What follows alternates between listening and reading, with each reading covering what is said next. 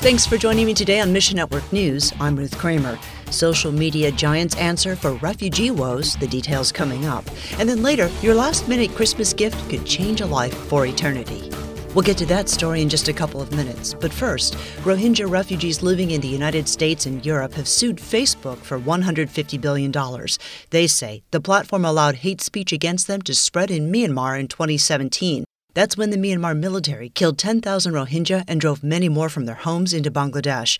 Bruce Allen with FMI says the plight of about a million Rohingya refugees is an ongoing disaster. Just this week, 1,000 like little shanty shops that these refugees have set up in order to do business, to uh, buy food, whatever, have gotten bulldozed by the Bangladeshi government. Now, the Bangladeshi government was saying these shops were illegal, and perhaps they truly were, but it's what these refugees were relying on in terms of access to household items. Bangladesh says they, they set this island up for about 100,000 people. This week, a human rights expert from the United Nations will visit the Rohingya in Bangladesh. This includes an investigation of the island of Bhasan Char, where the government has moved many Rohingya. Some of the refugees are saying, oh, what a terrible situation this island is because it's almost like a prison now for us. You know, we don't have access to things. We're locked on an island. Many Christian ministries work among the Rohingya, pray for teams in the region as they respond to the ongoing needs. Next, the Sammy Tippit Discipleship app has now been released in multiple languages spoken all around the world. Sammy Tippit is already hearing amazing stories about how Christians are using the app.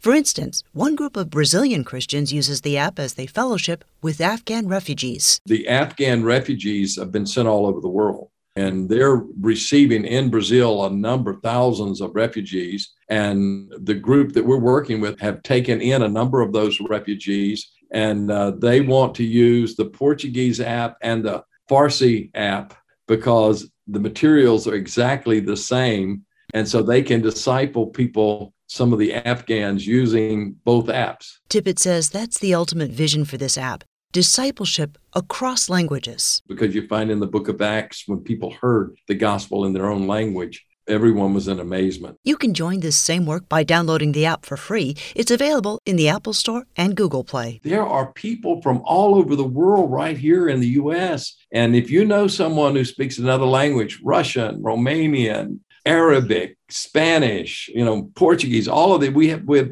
all this material in those languages. And if you're like me, you're probably doing some last minute Christmas shopping. Not sure of what to buy for someone on your list? Well, check out Wycliffe USA's gift catalog. Sustained Giving Director Pixie Christensen says The catalog is magazine style format and it covers a wide scope of Bible translation work from projects that feature very first scripture in a language group to audio scripture, oral Bible storying. We have projects from 16 countries, four different regions of the world. Donating to a Bible translation project in honor of someone on your list can be a life altering event.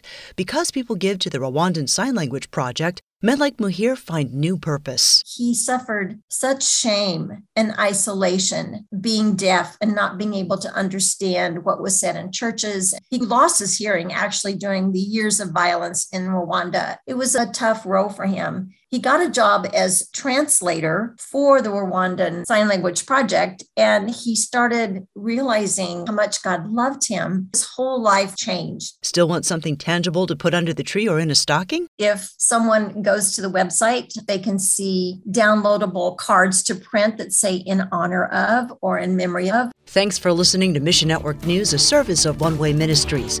We're listener supported by people just like you. By giving to Mission Network News, you enable us to keep the stories of God's kingdom coming. Join us here on Facebook, Twitter, or Instagram. You can also find us on Alexa, iTunes, or TWR360. And together, the Great Commission happens. Just look for links at missionnews.org. That's missionnews.org. I'm Ruth Kramer.